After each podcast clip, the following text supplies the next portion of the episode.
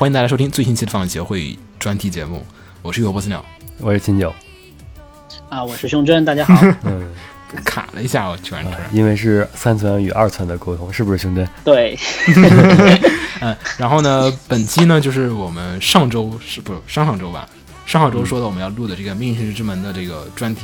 嗯，其实之前说的是五 PB 的这个科学 ADV 系列的专题，然后不断的缩水调整，然后变成了《命运之门》的这个专题节目。嗯嗯嗯，然后因为上周的时候，《命运之门零》的这个游戏终于发售了，然后大家等了许久之后，终于迎来了这款，嗯，怎么说呢？算是《命运之门》可能是正统正统续续作吧，官方是这样说的。对对对，正统续作，而且对于整座的系列来讲，应该是最后一次大规模性的补完了吧？嗯，这个还不好说，不过目前来说应该是最后一次，暂定的最后一次吧。嗯，因为本作也在上周的时候突破了呃一百万，就全系列的这个销量已经突破了一百万套了。它本身突破了十万。对，就是《命运之门零》本作的销量在首日就达到了十万的销量。嗯然后呢，整个系列的全系列各种什么，比如说什么线性拘束图啊，就这种全都已经加在一起的话，一共突破了一百万的销量了。在 Go Game 里面来讲的话，也是一个非常就是不可思议的数字了。应该在它已经不算是传统意义上的 Go Game 了。没有，它游戏类型还是传统的这个 Go Game 嘛，对吧？嗯。然后呢，这个嗯，本来我们是打算就是打完游戏之后再跟大家一起录这期节目的，但是都没到货。主要是数字版 对数字版太贵了，我我本来是想买数字版的真兄，那个，然后但是它那个数字版就是，比出回限定还贵。对你你出现在买多少钱？数位限定啊，六千两百多日元吧，多少人民币啊？百分之三百三的样子可能。三百三对吧数字版是四百人民币，啊，好吧，数字版折下来有四百。折。而且主要出回限定，它还送你那个《高清的阴影之门》的 HD，对对对，高清的《命运之门》数字版没有吗？没有没有，只有买那个初回初回限定只有初回有哦，你记得吗？所以所以说数数字版这回太亏了。对，然后我就啊去啊，然后就我也等着，我找了一家北京的货，他说八天之后到货，我是前天问的，还有三天才能到货，他说到货会给我留一套初回版，我到时候我觉得那个《命运之门》的那个高清版还是呃，感觉还是需要收藏一套的。是是是，而且官方说的是没有，因为一些大人的原因不会单独发售，所以说要要高清的话就只能这个了。对虽然没有奖杯，对对对，只有这个初回里面会有的。然后嗯嗯，然后说回聊回正题，正对，聊回正题啊。然后这期我们本来开始呢说是想做一期科普的这个节目，后来发现就是这个，就是我们那天我跟我跟清九，然后我们先捋了一遍那个《命运之门》的整个系列的时间线，发现就是捋下来就是很多地方其实会难免官方一些小的 bug 什么的这种的，然后呃有有点聊不起来，然后其实也不能算 bug，它能自圆其说。对，然后感觉哎呀，如果聊一下这个科普，是不是有点自不量力？因为，嗯、胸针还好嘛，胸针毕竟你给你给秦九他们投过稿子，对吧？然后就写过那个就是很多命运之门相关的一些这种呃文章啊，还有什么的。然后我跟秦九嗯属于嗯、比较边缘化的，我是只打过游戏的开头和看完了所有的。咱们都是消费者，对的消费者，不算出。嗯，哎，就是消费者，对，你看胸针这个就很他已经自己写稿子，就不是消费者。不是，你看 ID 都已经是已经中二到这个程度了。不要这样，不要这样，不要这样，我这是戏服好吗？好，然后那么就开始本期的这个专题节目吧。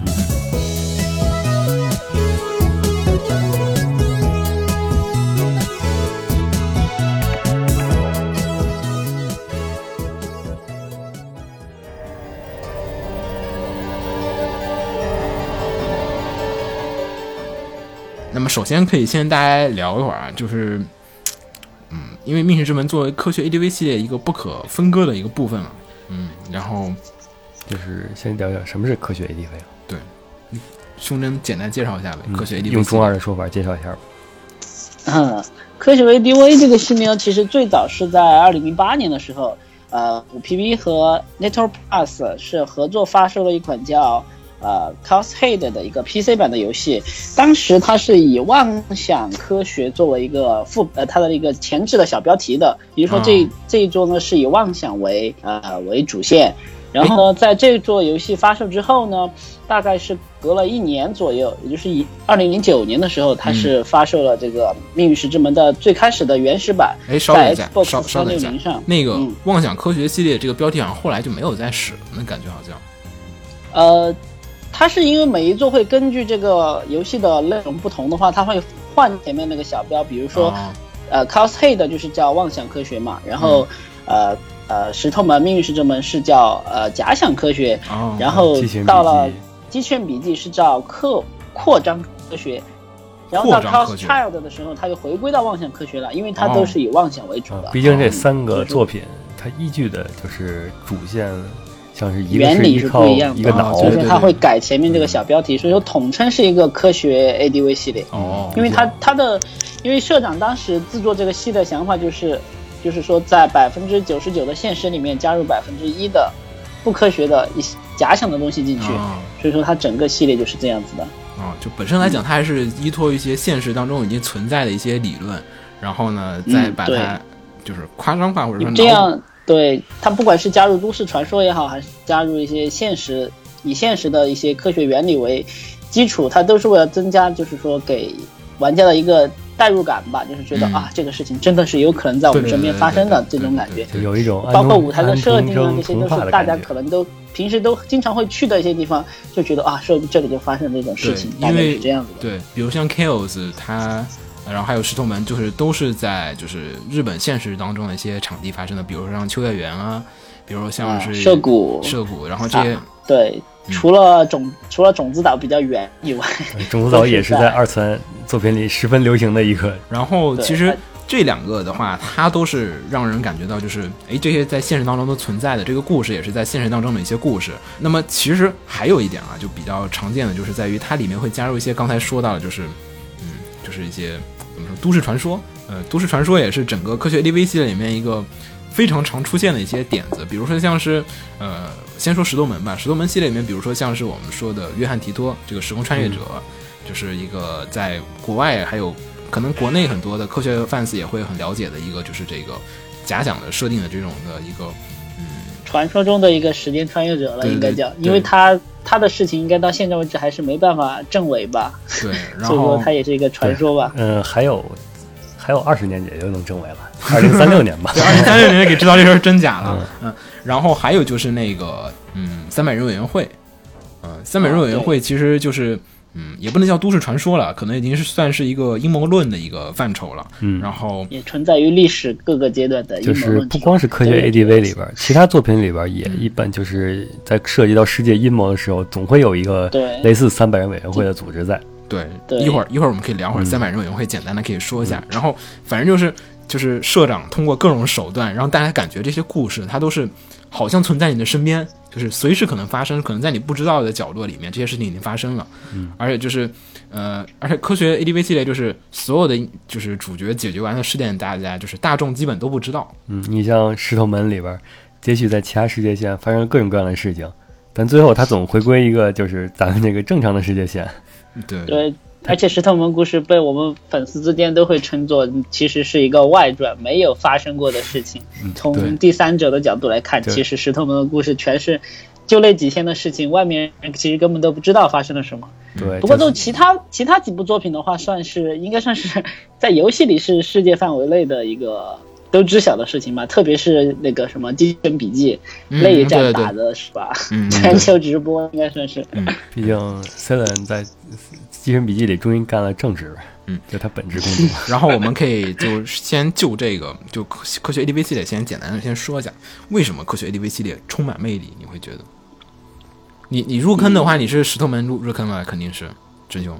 呃，我应该算是怎么说呢？因为我当时是看一个游戏介绍的时候，是看到的是先看到的 Chaos Head，然后当时玩，当时玩完之后呢，并没有太大的感想。你是在动画之前玩的游戏吗？呃，对，我是在动画之前，因为嗯。之前有一那个一要看了动画我觉得论坛它是有出一个相关的一个，就是每隔一段时间就会出一个呃叫什么呢？AVG 的一个那种电子杂志，当时我在看那个，所以说其中就提到这个，我就特别感兴趣，啊因为本身就是有侦探元素嘛，然后又有猎奇元素，就一直都比较喜欢的这种元素，所以说我一直都在关注。然后当时汉化出来之后就玩了，呃，可能当时也玩的比较怎么说嘛，走马观花吧，所以说嗯我对 cosplay 的系列呢倒不是特别的热热衷哈。嗯然后后来才知道，在 Xbox 上已经出来之后，我才知道啊，原来有这个。呃，不过当时也是 怎么说呢？嗯就是呃呃，当时他出来之后，其实我那个时候都不是特没有怎么知道这个作品。然后后来他是某个论坛，他做了那个印象版。他的某个就是说把录游戏录下来，然后翻译过来，他就他就每一集都在这样发布嘛。哦我想起来了对对了。对，当时也看到过那个有人录那个《命运之门》的那个，就是算是早期的游戏实况吧。嗯，而且是文字版。对，对它它是纯纯翻译的那种嘛，就直接只翻译，没有任何评论的那种嗯。游戏录像，而且当时是从发售开始一直连载到接近游戏播放之前，呃，游戏的动画动画播放之前才完全完结的。然后当时就是我就下了它的第一集下来看，然后我觉得啊，原来这个故事很有意思啊，然后我就、我就算是入坑了吧，应该算是比较早入坑的一批，我觉得。嗯，然后来故事魅力的话，其实我就是觉得，一个就是，如果你本身对时间旅行以及科幻题材比较感兴趣的话，这个你应该都是会强烈的关注它。另外就是它里面的、怎么说呢，故事的发展吧，就是说各种小的伏笔以及呃人物塑造，都就是说。给人一种很有魅力的感觉嘛，就不知不觉你就会喜欢上里面的角色。就算你开始觉得啊，这个人好像呃不怎么样，或者人物嗯觉得画的不怎么样，但最后你都会被他们之间那种感情给啊还有他感情给那个怎么说影响到吧，就是觉得啊，他们真的是很好的那种角色啊，很好的人啊，这之类的这样的感觉。嗯，秦九呢？我是纯动画党啊，你纯动画党啊？嗯哦，你完全没有打游戏，完全没有没有，，never。嗯，对，哇，就是那你觉得就是就是石头们，你觉得最吸引你的点在什么地方？嗯，因为它是并不是硬科幻，你要是硬科幻的话，嗯，你可能对对对。对某些人来说它是太硬了，对，比较嗯。看看不下去。嗯对，然后这个的话，因为它加入了很多那种它软科幻的东西挺多的，就是它的一些科学理念可能不是，就是其实你经不起推敲，其实有一些儿，嗯。你要是经不起硬的推销，对对，但是你要是它的就是逻辑能自洽，这就足够了。在他的逻辑世界里面是可以自圆其说的，嗯，这就足够了。嗯然后再加上它本身其实并不是以硬科幻为主，而是以科幻为辅，它更多的是还是这种咱们主流的一种就是动画故事这种游戏故事这种情节。嗯对，嗯，因为其实嗯，因为它毕竟还是一个算是 Go Game 吧，其实还算是，嗯嗯，其其实不能说单纯的是一个，我我觉得其实五 P B 的游戏就是有时候，嗯，毕竟它还是属于 Go Game 的范畴里面的话，然后它就其实还是在一个恋爱的游戏作为一个它一个主要的主线，嗯，都是男主角去拯救女主角，对对对，就是还是一个然后也有很多女主角，对，拯救很多女主拯角，救不同的。其实我觉得石头门这个故事，嗯，还有其他系列也好，就基本还是一个王子救公主这样的一个，就是王子救公主们。公主们，嗯。嗯，好吧，然后就还是这样的一个，就是大家很小时候都很喜欢看这种童话故事的一个类型。你把它的科幻的设定也好啊，什么东西都抛去的话，嗯，其实它剩下来的，大家更关注的还是，如果说你把就是胸针也好，把助手也好抛开的话，只去换一个角色，然后更平淡的去演演绎这个故事的话，可能就不会有今天这样的一个很具有魅力的这样的一个作品的存在了。嗯，大家可能更所以说所以说重点怎么说呢？嗯，应该它成功还是在一个人物的塑造上吧，我觉得对，我觉得就是嗯，人物魅力、对对对，卖角色，也就是收藏，对他角色其实设计的都还，我觉得石头门是科学 ADV 系列里面应该算比较巅峰的作品，就是几个角色的性格都很鲜明，然后有各自的一些行为的一些准则。相对于其他的 Kills 或者是《机神笔记》来讲，我觉得，呃，其他几个的比就是人物性格啊，还有就是刻画都感觉，Kills 更给 low game 化了。嗯，对。然后《对机器人笔记》因为当时他 Chaos Head 出来的时候，他应该还是属于一个传比较传统的探索嘛，对。肯定他模他的那个人物还是就相对来说那个，但我其实觉得石头门的人物其实他也相对来说比较模板化，比较模板化，对对对，嗯。对，但是呢，他就是在这个模板化之中，它能够就是说塑造出它独特的魅力出来，让比如说助手刚开始觉得很冷漠，但是一旦也是标准的傲娇型，的一个角色嘛。但是你后来就会不知不觉的就就觉得啊，这个特别是他就主要就是软下来之后那种感觉。嗯，是是是，因为就是。反差萌嘛，对吧？然后随着你跟角色之间的一些就是时间上的一些推进，然后你会了解到啊，这个人背后的一些故事啊，还有一些你会更加的体会到每一个角色之间内心的一种感觉在里面。而且就是我觉得科学 ADV 系列对我而言最大的一点魅力啊，还是在于，呃，它其实是一个怎么说呢？呃，科学 A D P 系列它有一种首先最大的一个魅力是在于它有真实感，嗯，就是因为它是建立于一是用真实地名。嗯，其实真实事件，对真实事件、真实地名，像大部分的日本的这种 AVG 游戏啊，就是 Galgame 之类的，它里面的角色还有世界世界，他们基本都是，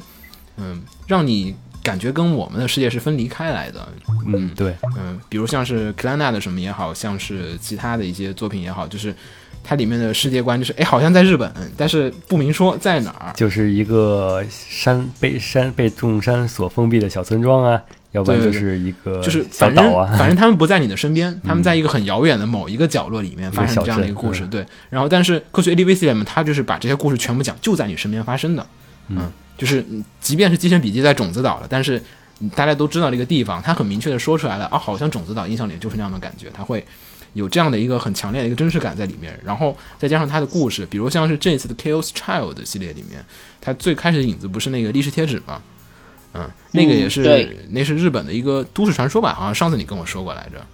对对，这个确实是都市传说，而且也是有很多那种题材的故事也在用嘛。你可以简单说一下那个历史贴纸的那个都市传说是什么吗？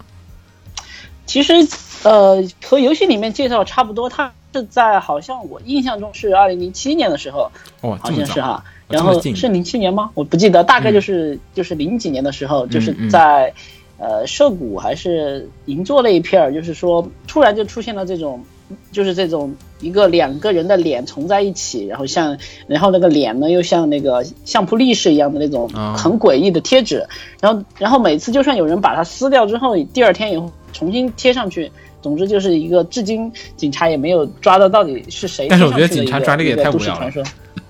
不过可能因为范围比较小，而且也不怎么那个吧，可能也时间有点久了，报纸也没有怎么，好像没有怎么特别报道吧。我之前在谷歌搜了一下，反正好像报道很少。嗯嗯，所以说可能也不是特别出名哈。但是应该是日本本地是一个比较出名的事件。然后。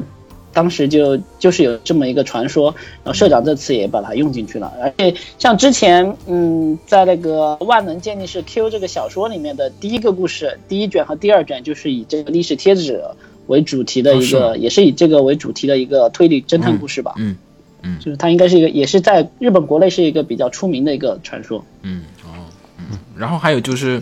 嗯，这是都市传说，就是让大家感觉都很近。然后就是感觉就在你身边发生的一些故事，然后你也听过这些都市传说，不是通过这个游戏才听到的，相当于他对这个游戏里面的一些妄想或者假想作为了一个佐证，就是诶，我现实中我没玩这个游戏之前，我就听过这些段子了，这个游戏里没有提到这个段子，他还做出了。一个合理的解释，让你感觉诶。好像真是这么，说不定就是这样子。对对对，说不定就是这样子的感觉。碰到咱们身边，那就大概就像是一个游戏里边出现出地图出现了雾霾，然后最后发现是邪恶组织来制作了什么对对对对对对，让你有很强烈的一种代入感，你会觉得啊，哎，有点真实啊，有点这种可能性的存在。嗯。然后呢，还有就是它背后，呃，这个真实感不光是在这些都市传说，这是小的一方面，是做一些细节的一些出现，还有一些大的一些佐证，就是阴谋论，就是嗯，大家知道，就比如说像是。嗯，大家比较熟悉的像是这个里面提到了三百人委员会，然后还有 C 伦的这两个，就阿尔发现最后 C 伦的统治世界。对对对，这两个都是就是因为就是嗯，怎么说呢？阴谋论它是一个就是一种怀疑论的推导，就是大家首先就是因为我们大家其实对这些信息的掌握并不充分，然后就是我们综合我们身边收到了各种的理论，去把这个事情往一个不好的方向去猜测或者推测的时候，就会比如像是 C 伦这个。在游戏里面，它虽然是改了一个名字啊，是改成了 S 开头的。嗯，现实中的 C 等的话，其实是 C 开头的 C E R N，然后就是全就是就是欧洲呃核子物理研究机构是吧？嗯嗯，然后呢？就原子能吧，应该是原子能和核子。对，原子和核子是一个意思啦，啊，好吧嗯，对吧？嗯好吧，就这样。就是欧洲欧洲原子能研究机构吧，那就嗯，然后就是呃，然后呢，这个机构呢，就是它最早的一些就是阴谋论都是，我觉得最早的起源应该还是在于他造那个世界上最大的那个加速粒子对撞机，嗯，对，嗯，然后那个就是在是在就是欧洲那边建了一个就是巨大的一个环形的轨道，它里面会就是发射一些高速的粒子，然后就是当时有一些文章还有一些新闻，我记得当时央视都报过，就是说是呃如果这些粒子达到一定速度，一旦失控就会产生黑洞，嗯然后人造黑洞，对，然后就说地球又消失了。对对说可能是 就是我当时看过球军又消失了。看 Discovery 有说过节目，就是说十大人类可能灭亡的理由里面有一条就是 Ceylon 的这个粒子对撞机失控了。然后造出了黑洞，地球被吸进去了，然后就 game over，就这样的一个故事。然后这个典故呢，也在那个呃《基层笔记》里面是非常强强势的作为了一个主题在运用嘛。因为那个啊在《基层笔记》里面是造那个黑洞武器嘛。嗯嗯，对。然后被幕后黑手打算用来灭绝人类吧，应该讲。对对对，嗯，然后所以就是因为我们对 Ceylon 的这个了解很很少，然后我们也只听说，哎，好像有个很牛逼的机构，他们造了一个东西，这个东西可能造出黑洞，哎，那是不是他们要干什么什么事情？我们就是这样子片面的会去对这个东西推测，然后使你感觉，哎，这个故事好像，哎，跟我们现实中又是又挂上钩了，然后你就强烈的觉得，哎，现实中的跟这个东西是挂在一起的，然后接着还有就是，嗯，就我觉得可能还有一点是在于，嗯。呃，这个作品当中很多的都是悲剧开始，然后呃算 happy end 的收场吧，大部分都是吧。我我觉得对，不过唯一就是怎么说呢？嗯，就是新出来的 Chaos Child 就会不是这样子的。啊至于他会怎么样呢？我还真 是有反 true 正绝对不是一个 happy end。true end 也不是 happy end 是吗？对，true end 也不是。嗯，所以说各位做好心理准备。据说男主是最惨要玩，或者是说等动画的话，一定要做好一点点的心理准备。哇，这么惨。哎，但但好吧，但是目前为止出现的这几部作品来讲，然后啊，当然零也不算，《命运之门零》这个故事大家已经知道结局了，所以也不存在它是一个 happy end 的。其他三个作品都是一个 happy end 的作为结束的一样的一个故事。然后，嗯，就是虽然是悲剧啊，但是其实定义上来讲还是悲剧的作品。我觉得还是有一大原因，还是因为，嗯，悲剧本身的一些魅力所在里面。就是你看悲剧的时候，你会跟角色产生一些有些小的事情你会产生共鸣感，嗯，然后对，你看到一些大的悲剧的时候，你就会觉得，哦，还有人比我还惨，然后我自己的惨就是已经微不足道了，用你自己的悲惨去体体验出就是游戏里面角色的，哦，哦，那个好惨啊，比我这个惨一百倍，哦，这个角色非常的惨烈，然后当他在获得幸福或者获得成功的时候，你会觉得，啊，这个幸福跟他之前的悲惨相比。然后就是凸显出这个幸福的价值，会让人觉得到里面的一些，虽然好像我们看似很平常，因为像是石头门结尾只是，就是大家只是平和的生活在一起。呃，一般的游戏里面，如果大家只是单纯的平和生活在一起，感觉好像石头门的套路大概就是前期是很平淡，就让人觉得啊好无聊，对对然后突然间一个大悲剧这就出现了，然后悲剧过了之后，突然一个反差，又回到平常的生活，然后大家会感觉哇，这是 happy end 了。对对对对对实际上，如果说你真是从开头然后跳到结尾，你会发现没什么区别。对对，他只是回到了他，所以说，所以说真正的幸福就是平凡的生活呀。对对对对。但但是他通过这种悲剧，还有一些很虐的一些故事，还有一些剧情，让你来体会到生活中的一些平常的来之不易，幸福。对那些的幸福的嗯点滴的一些重要性，他是通过这样的故事来讲，所以我觉得这是 K 3 ADV 对每一部作品它都是有很多猎奇在里面，还有一些这种。呃，悲惨的一些故事啊，还有这种，大家都如果玩过游戏系列的人，大家都知道的。呃呃，《基层笔记》不算，《基层笔记》还挺正的。嗯，《基层笔嗯，他《精训笔记》那是阳光一路阳光下去，男主女主那个是 阳阳阳阳光到到底的。对对对，其他几个就是比较的，就是悲惨。他通过那个来让你感觉到幸福。所以说，《机神笔记》很多人反响就是说是感觉，嗯、没有那么强烈的这种嗯感觉在里面。没有反差，对反差不够。对，可能也还是因为《机械笔记》不够惨，嗯然后大家对，你体会不到这个东西，哎呀，很珍贵啊，就没有这种感觉，就是所以就觉得好像没有什么就这种冲动在里面。嗯，所以我觉得这也科学 DV 系列它一直在做的一个剧情的一个核心的方式再去描述。就是万变不离其宗嘛，它依旧还是通过这种东西来做一些梗概。然后这次《命运之门零》也是，我觉得《命运之门零》是强化了这一点，就是我用很惨，然后还有一个悲惨的结束，然后去让大家知道，而且最重要的是，这个结局是一开始就告诉你了的，在游戏本片就已经告诉你结局会怎么样。对，甚至你就是说你就是所有人的死，就胸针的死亡时间已经知道了，呃，不是死亡时间，也对是消失的应该。算是死亡时间，对，算是嗯消失时间嘛。对，就是你死亡时间它是告诉你了的，你没办法改的这个东西。嗯，所以说反而好像，而且也告诉你这个这条这条世界线上会有第三次世界大战之类的，嗯，这种你完全自己没办法的，只能够顺着他的开篇就告诉你了，助手死定反而了。更加的那个对对，开头就告诉你助手死了，不是说告诉你死定了，就是一种命中注定，命运已经定型了，就是一种真的是叫无法就是无法推翻的命对，运，为因为在贝塔线里边，它本身就是贝，只要进入贝塔线，它是不会世界线有变动的，除除非是发 D mail。嗯嗯嗯，然后我觉得这这是游戏几个比较大的魅力。科学 ADP 系列差不多，我们就是说还有石头门的魅力，我们大概就说到这儿。然后，嗯，这个游戏里面呢有一些概念，我们可以简单的先说一下，因为这个时空穿越它是涉及到一个是命运石之门是没有讲，它是一个非蝴蝶效应的一个故事。嗯，嗯对，它就是它是时间线是一条，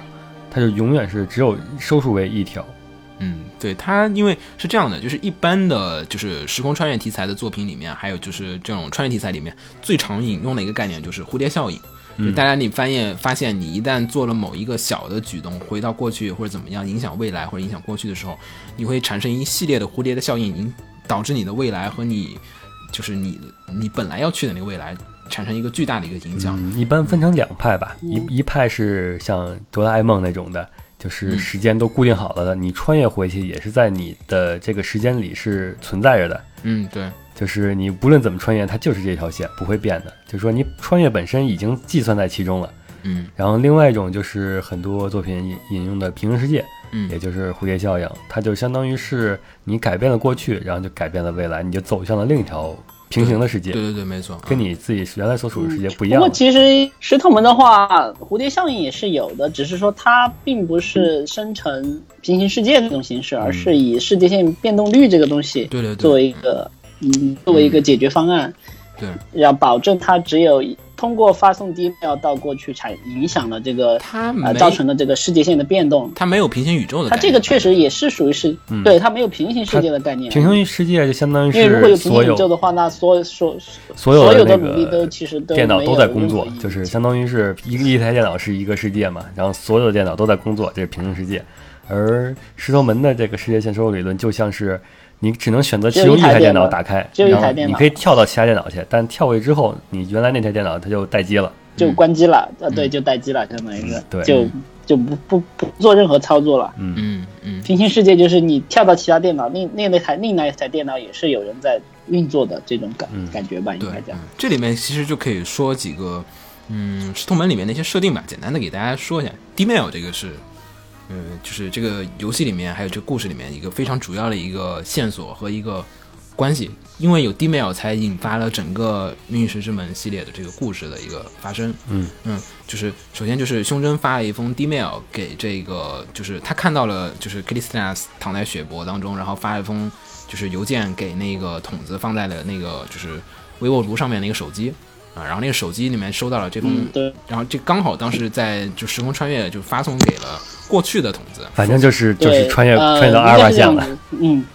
嗯，对，反正也是很偶然的嗯造出来的吧，应该是偶然就发送出去了。就是这个 D-mail 的东西可以先简单，兄弟可以介介绍一下吗？D-mail 的话，在这个应该是游戏中一个纯原创的一个因素吧。呃，它就是通过连接到他们的那个叫什么来着？啊，那个微波炉，嗯也就是 俗称的电话卡电话叫卡箱。时然后呢时空再通过跳跃器，嗯，时？空那个叫时空跳跃器嘛，它是官方自己的对它的设定。时间跳跃器是后面才做做出来的，一开始就啊只有那个纯微波炉的时候不电话算？电话卡。对，嗯一开始只有那个微波炉嗯，和那个电话。当时筒子是在测试哦，那个远程操作，它能不能就是说你打个电话回家就让微波炉转起来加热啊啊对功能。嗯然后很偶然的，当时就就和下面那个呃布朗布朗先生的那个大电视发射的产生了一个联动东西，嗯就刚好就很偶然的生成了一个能够小型黑洞吧，叫做，嗯然后就很偶然的那个信息就通过那个。电脑，然后和走微波炉里面就发回过去去了，它就是这样一个原理。为什么叫 D-mail 呢？呃，因为是有 email 游戏里其实游戏的动画说说说的很清楚啊，他们在那儿取名字吧。但是实际上来说呢，从设定从访谈我了解的访谈来说的话，他们取名 D-mail 是因为在一因为是在 email 之前，所以说它叫因为 email 代表现在很冷一个梗。差不多，因为它整个故事主要是这个 D-mail 引发了一些这些相应的一些，呃，也不叫时空连锁反应吧，就是时空的世世界线的变动率。然后，嗯、这个世界线的变动率这个概念其实也是 石头门一个比较晦涩的一个概念。其实我觉得在这儿，我们在这个节目里面要把它说清楚，呃，会不会有点费劲啊？因为毕竟世界线这个概念，其实在其他作品里面是不存在的，只是在《命运之门》这个作品里面独立的。单独设计的一个比较架空的一嗯，个主要还是主要就介绍一下收束点。收束点其实也不用介绍，那个在动画游戏里，大家星人都已经很完美的演示了什么叫收束点。对对对，嗯嗯，因为世界，就是一些涉及到世界重大事项、重大分歧的一些时时间点，就是分歧点。当时我从游戏里来说的话，一个就是两千年那个千年虫事件，它是一个世界的分歧点。然后就是呃，胸针他们这个时间点，因为涉及到时间机器能不能造出来，嗯，因为其他还有在呃在《机权笔记》的那个宣传 PV 里面还提到了一些，比如说苏联解体，呃登月。对对还有二战那个什么诺曼底登陆，好像也都是属于重大的时间点。也就是说，嗯其实 D-mail 只能干涉这些重要的时间点，才会引发特在这个重要的时间点进行 D-mail 的操作，才会引发巨大的那个世界线变动。你在其他的时间点，比如说二零一五年或者二零一六嗯年，你就算发送 D-mail，应该都不会引起特别巨大的因为你不在时间点上面变动。。对你不在那个重大的时间点上，这个游戏里面就是淋雨也是这样解释的。嗯有一个疑问是真由里为什么会成为一个重大的事件？真由里的死，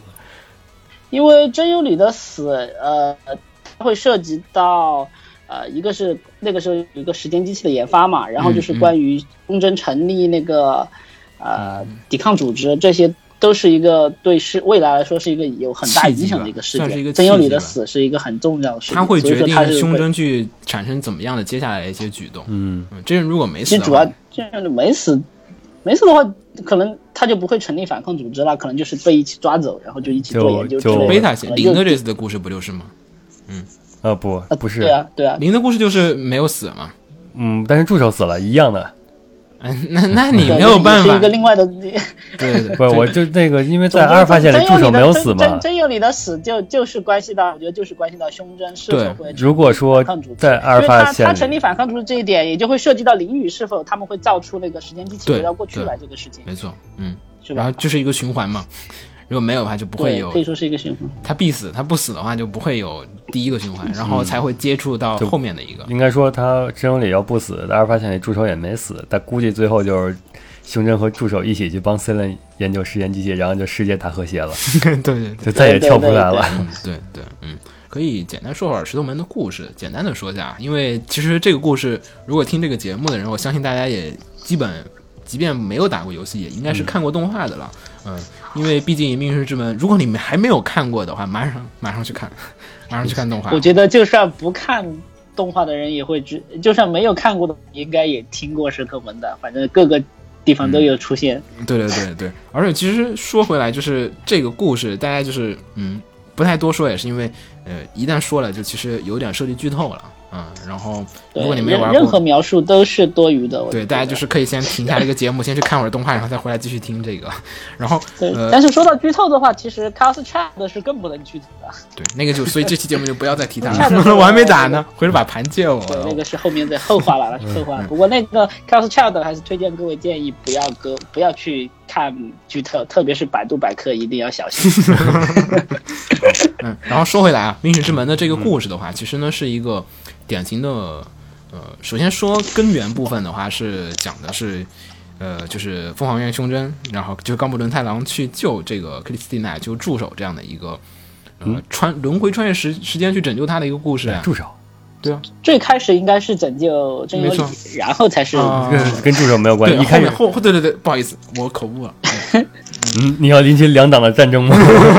没有了，开头是对，开头是真有理，然后后来发现才，呃，造成了助手的这个嗯，一开始就是真由里一直在死，所以说真凶一直在拯救他嘛。嗯然后拯救到最后嗯，发现了矛盾点是在于真由里死的不想不死的话，助手必须要死。对，你要抉择，你陷入救谁两难，的选择，你救谁，然后你要两人都救，是一个很难跨越几乎不可能的一个任务。对对反正在当时就是他是在就是在贝德线里才发现了这个 Stan Gate 的这个世界线。对对对，然后就反正就是，而且就是我们这次的命是这么灵的这个故事呢，也是讲只成功拯救了真由里，然后没有能成功的拯救助手这样的一条世界线主要。从零里大家也期待的就是他是如何发现了这个 Stan Gate 这条线。对对，对对，胸针的奋起之路啊，嗯再说自己这么说好吗？嗯呃，这个作品当中的主要时间线我们就不在这多多赘述，因为这个要靠文字说明白有点困难。我那天发现了，就是我们在黑板上画了很久，然后其实自己都没有看明白。主要其实就是阿尔法线穿来穿去，然后跳到贝塔线，然后从贝塔线成功的跳到了 Stan Gate 线。嗯我相信听广播的人应该听不懂你在说什么，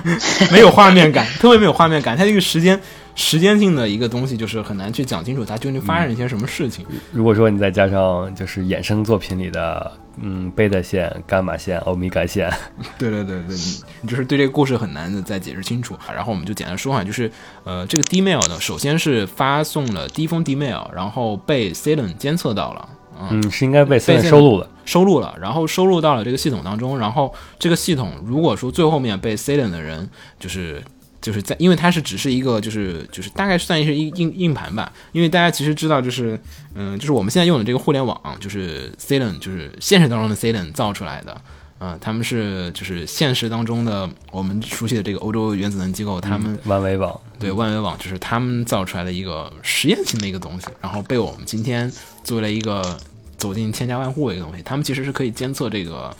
就是互联网的，其实按照某些阴谋论来讲是可以的。就是说，其实咱们现在聊的时候都已经被 Stan 监控到了。对。然后呢，我这里可以插一个有趣的话题，就是之前有段时间在国外的某个知名论坛上，就有人不是有那种像什么知名的什么科学家提问啊之类的，有人就问了对对是不是你们在造时间机器？然后嗯 C 了的研究员就说这个我们没有造，然后后面配回了一句 Aeropside Kangaroo，然后大家就 炸了，就网络就瞬间爆炸了。连他们自己也在开石头门，当时在微博上以及国外论坛都是成了一段话题的。这个宅文化这个入侵的太深了，嗯，然后呢，这次，然后他们造的，然后他们就是收到了这个，就是先是只是把这个 D mail 先记录下来了，然后呢，这个 D mail 记录下来之后，当然因为这是一个数据处理，但是还需要有人去发现这封邮件，然后后来就是 cn 发现这封邮件，然后发现哦，原来就是这边已经有人实现了这个时空穿越的这个理论，于是他们就回到了过去去，也没有回到过去吧，啊，就是他们发现之后，就派这个巡回者来抓他们来了。对对对，然后就是如果其实其实在这这个地方的话，呃，我有点也不是记得很清楚啊。我记得在游戏里好像是说，当时其实 C 人并没有就是说看到这封邮件，而只是因为他们在讨论做时间机器这个事情，而楼下刚好那个房东先生又刚好是那个 C 人的人，所以说他哦们才跑回来。做了才把这个时间机器这个来来来抢他们的那个时间机器是这样子的，好像当时是并没有直接发现，因为这个应该也是后面的，因为也是后面才发现的，所以说对对是后面才发现的，嗯，是。嗯对，所以说所以说也有很多观众就是就是在看这个也有疑问，就说为什么明明他们已经拿已经发现了，然后已经啊、把人都抓走了，那为什么啊、他们干涉那个 D mail 还会就是说产生这个效果呢？当时是。有很多观众是有这个疑问，嗯如果照游戏的说法，应该是他们当时是并没有 C 的那个时候应该还没有去检查这个邮件，只是哦刚好因为、因为有线人在楼下啊，知道他们在造这个东西，对，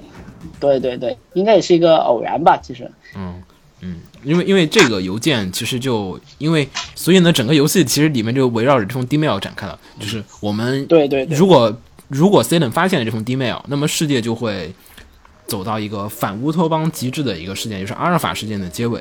然后林宇就会搭乘着胸针这边造出来的时间机器，然后回到过去，然后撞倒拉九的会馆，然后继续再引发这个新的故事，再继续往下走。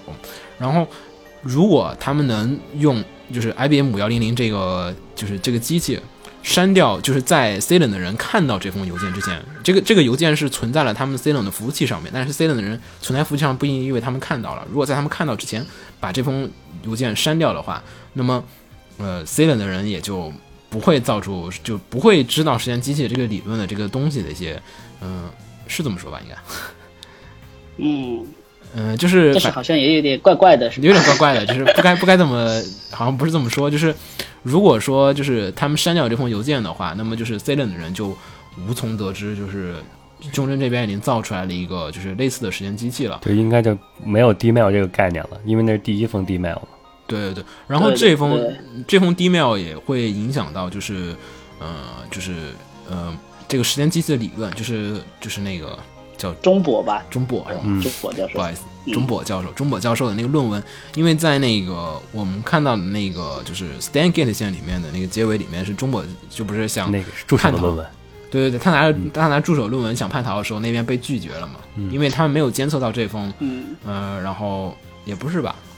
呃，是这这个不对啦，这个不对，啊不对不对是是他想带带着论文逃跑，然后就因为那个乌帕被换掉，所以说就被烧掉了。是阿尔法线里俄罗斯那边就认为他是在乱在乱说，所以说就把他拒绝入境了。嗯阿尔法然后就什么事都就他那个阻止了这个中博博士和和这个助手的见面，因为那个那个实验机器砸了大楼，嗯所以说取消了。嗯取消之后，助手没有见到他父亲，所以说哦这个中国博士也就没有拿到这份论文。啊，对对对，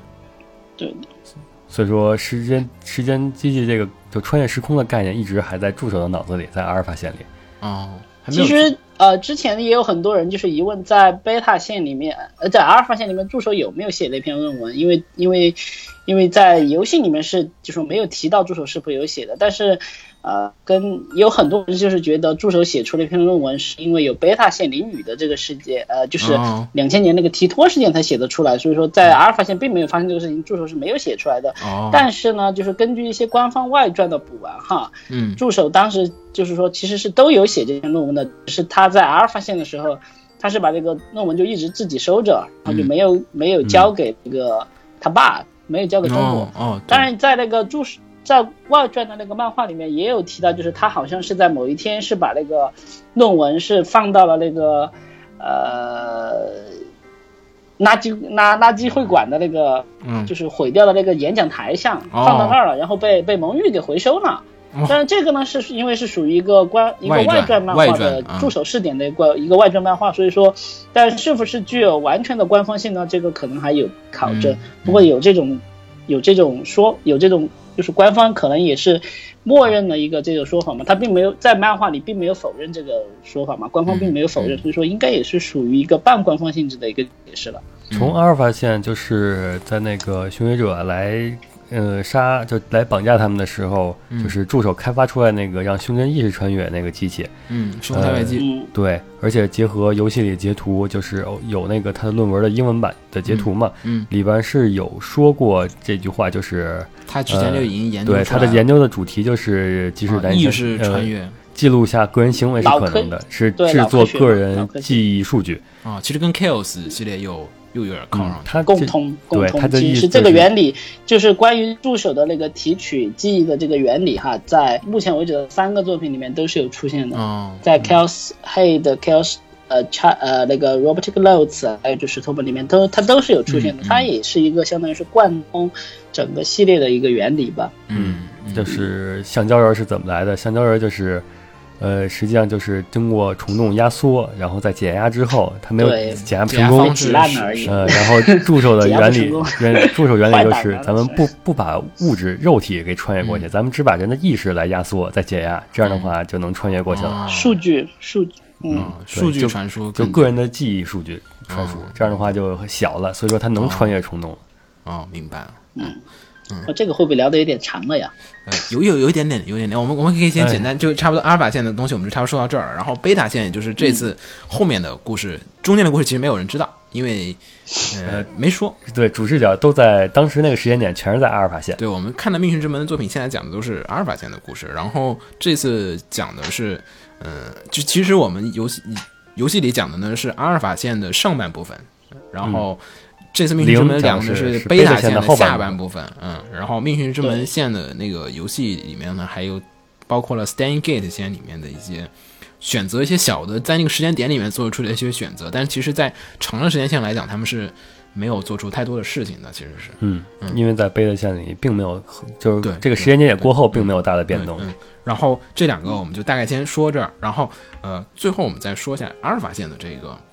后面发生了一个什么？因为大家知道阿尔法线的故事里面讲的就是，呃，真由里死了，嗯然后呢，助手助手给 C 伦干活去了。对给 C 伦干活去了，然后造入时间机器，嗯嗯，然后世界就是在官方的设定里面有怎么大概的说这个阿尔法线后来发是什么样的一个世界吗？呃，就就是邻居所说，变成了一个现任统治的一个表面上的一个乌托邦社会，实际上是一个高度集权的一个社会吧，反乌托邦。就。就其实是个反乌托邦，对这个嗯，因为乌托邦这个词，就是我可以说一下，因为其实我觉得就是科学的 ADV 系列里面还有怎么样也好，它里面就是它的这个背后的幕后的黑手们，就是三百人委员会，他们的目的都是造出一个他们所谓的乌托邦事件，其实是一个反乌托邦的一个集权的一个世界，就是呃。就是呃，首先说一下乌托邦那个概念是什么？乌托邦呢，其实是 utopia 这个词的一个就是音译，但是其实它又翻译的很好，因为乌就是说的是没有，托这个还说的是寄托，然后邦的话指的是国家，乌托邦就是说是一个空想的国家，就是不存在的一个特别美好理想化的一个社会，嗯，然后呃，因为这个东西又建立于的是我们现在大家比较熟悉的一些社会主义的一些理论啊，就是嗯，大家人人人之间是平等的，在前期的时候，就很多文学作品都是乌托邦式的作品。对对对，乌托邦式的作品就是说人与人之间最核心一点是平等的，嗯，人与人之间没有阶级观念，这是跟资本主义社会是完全相悖的，就是每个人在这个世界当中都是平等的。而反乌托邦世界的话，就其实是一个乌托邦世界反过来的，就是所有人都是有阶级等级这个概念的，就是人分三六九等，又分好人坏人。然后在 C 等统治之后的这个乌托邦的世界呢，其实，嗯，因为其实因为 C 等已经占领了，就是有了过去，有了现在，有了未来，所以它其实就是相当于是他已经和其他人是在另外一个阶级里面。反乌托邦并不是说每个人都有阶级，嗯反乌托邦意思就是，呃，表面上是很乌托邦的，然后但实际上没有没有，反乌托邦不一定表面要表现成乌托邦的形状，就是。反乌托邦不需要表现出它是一个乌托邦的形状，它是跟乌托邦对立的一个东西，就是追求是他们就是追求的是一样的，都是追求不一样，追求不一样，它是反的追求的。乌托邦追求的是所有人的平等，物资生活的条件是平等的，他们生活的是一样的，嗯。对吧？就是每个人的所获得的东西是一样的，而反乌托邦是每个人所获得的物资和东西的等级是不一样的。反乌托邦其实我觉得所谓的乌托邦和反乌托邦，其实只是从不同的人的角度来看吧。我觉得，呃有区别，就是乌托邦、就是，比如说，如如如果说，就是说你作为一个普通人，你什么都不知道，你生活在那个反乌托邦里面，你会你也会觉得这是个乌托邦。比如说每天东西都给你发过来，对，没错，然后你每天嗯那个之类，的。没错，没错。冷的，就是冷后来就是阿尔法线后面的这个故事里面的世界里面，之所以 C 冷说他们是个乌托邦，就是因为其他人的信息不对等，它其实就是信息的不对等，其实就是一种不平等。就是你不知道你自己是处于一个不平等的状态，其实这是最大的不平等。就是集体化的实质，其实就是将所有人的资源集中在更少一部分人手中。对，那个其实就是变成集权了，高度的集权就其实是一个反乌托邦的世界了。然后，所以这种世界其实是一个很，我觉得就是说没有梦想吧。也就是为什么说《命运石之门》其实还有五 PB 啊，还有就是科学 ADV 啊，他们这些作品，我觉得想给人传递一点，还是在于你的你的未来是不是被限定的？你还是能自己去改变你的梦想，就还是改变你的未来。我觉得这个还是所有的日本的这种。就是关于梦想还有未来的遐想里面，它都会带有的一些这种主题。嗯嗯，因为毕竟，呃，就是阿尔法线里面大家为什么那个胸针要去反抗？我觉得很大一点的理由，还有贝塔线里面为什么去反抗？我觉得可能并不是单单的说，他他肯定出发点就是为了某个人的生死，然后去做出这个反抗。然后其次也是因为他们的生死已经被固定了，我想做出自己的一个选择和选项的时候，然后我得去做出这样的一些选择。尤其是经历了那么多次、那么多次的那个真由里的死，是是是，这这个的确是一个，嗯，很桃园式的这种嗯想象吧，我觉得还是。嗯嗯，兄弟有什么特别想补充的吗？没有。没有，我对乌托邦这个完全不太熟了。嗯，秦九可以说，秦九不是之前有嗯，对回去，补？呃，我对我特意去重新看了一遍《一九八四》，嗯因为呃，它里面其实有很多是和这个石头门是有相关的，只不过它当时它就是石头门使用的是一种更科幻的手法，就嗯石头门是直接使用的是穿越时空改变过去，嗯而一九八四里是通过操纵嗯改变历史书籍，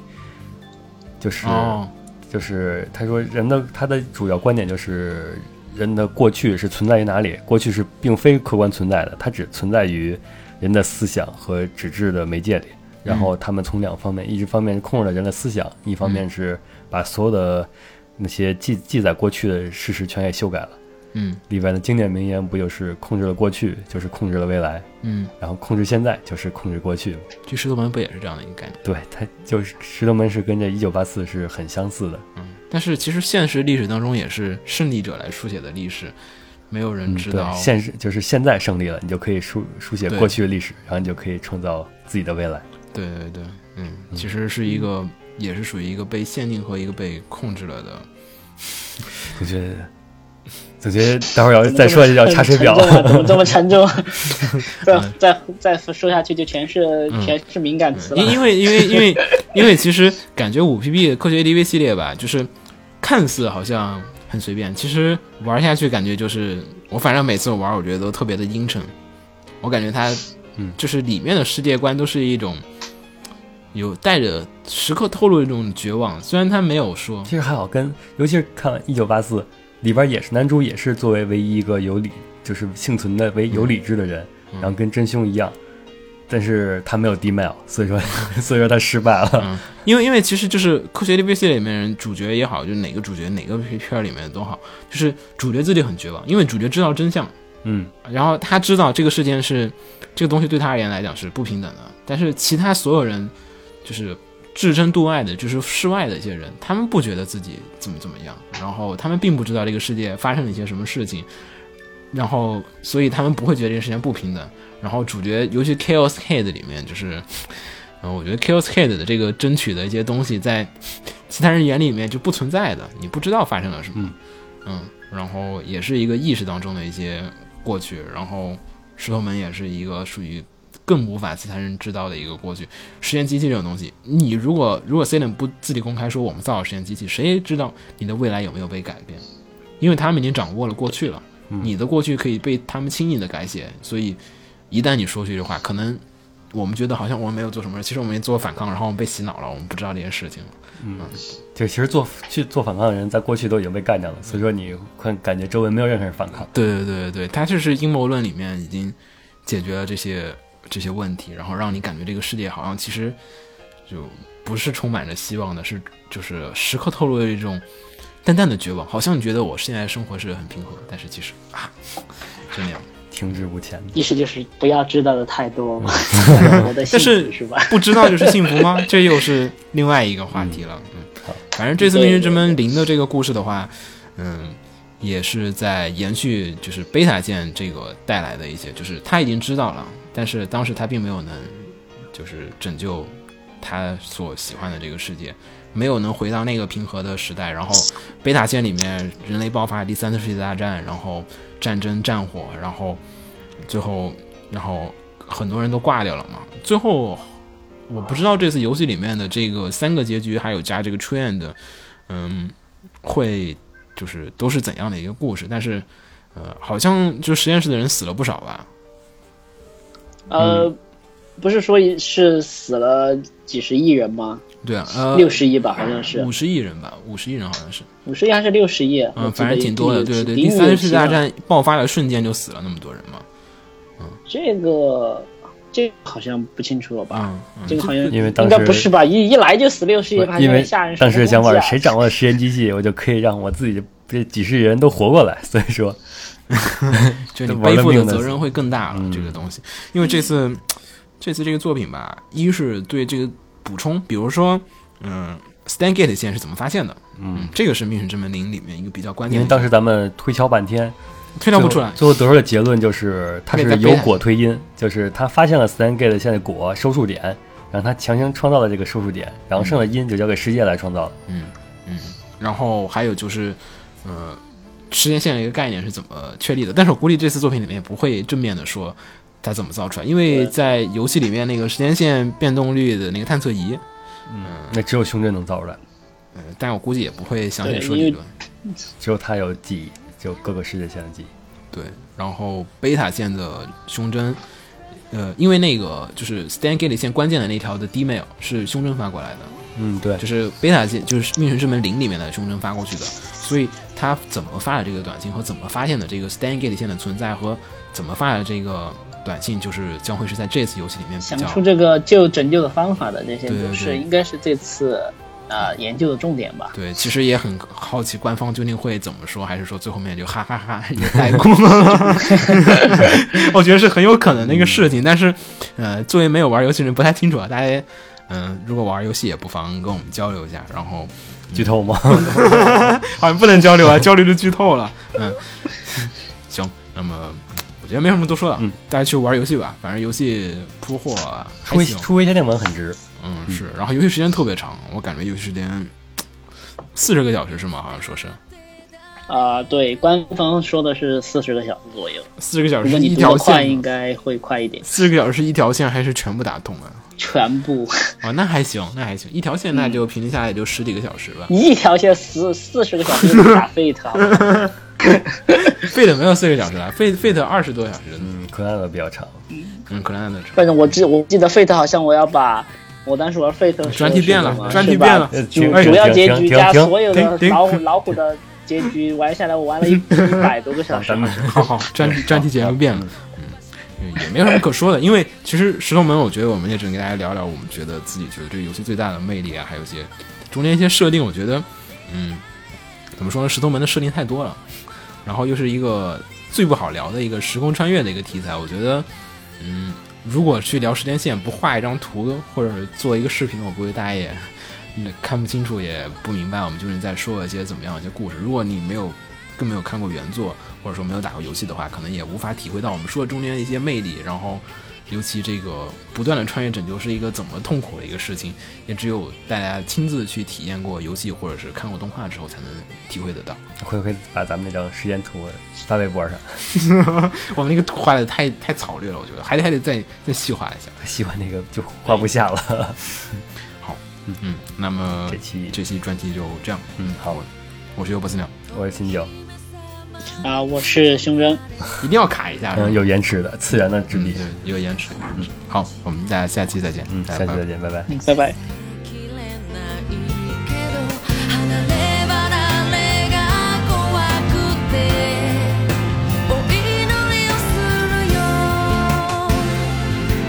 それ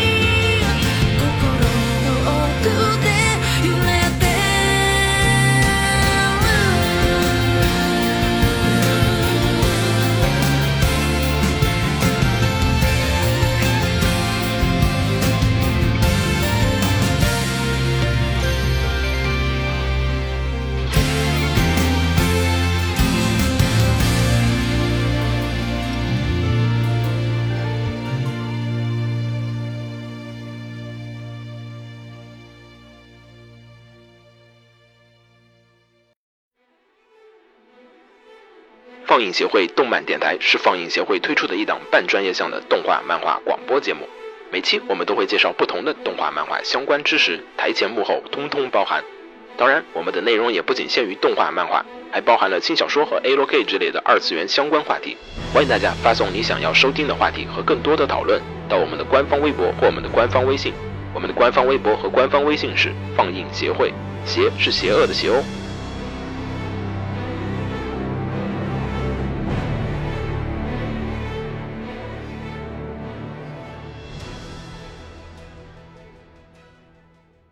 给楼给你妹啊！是给楼给好不好？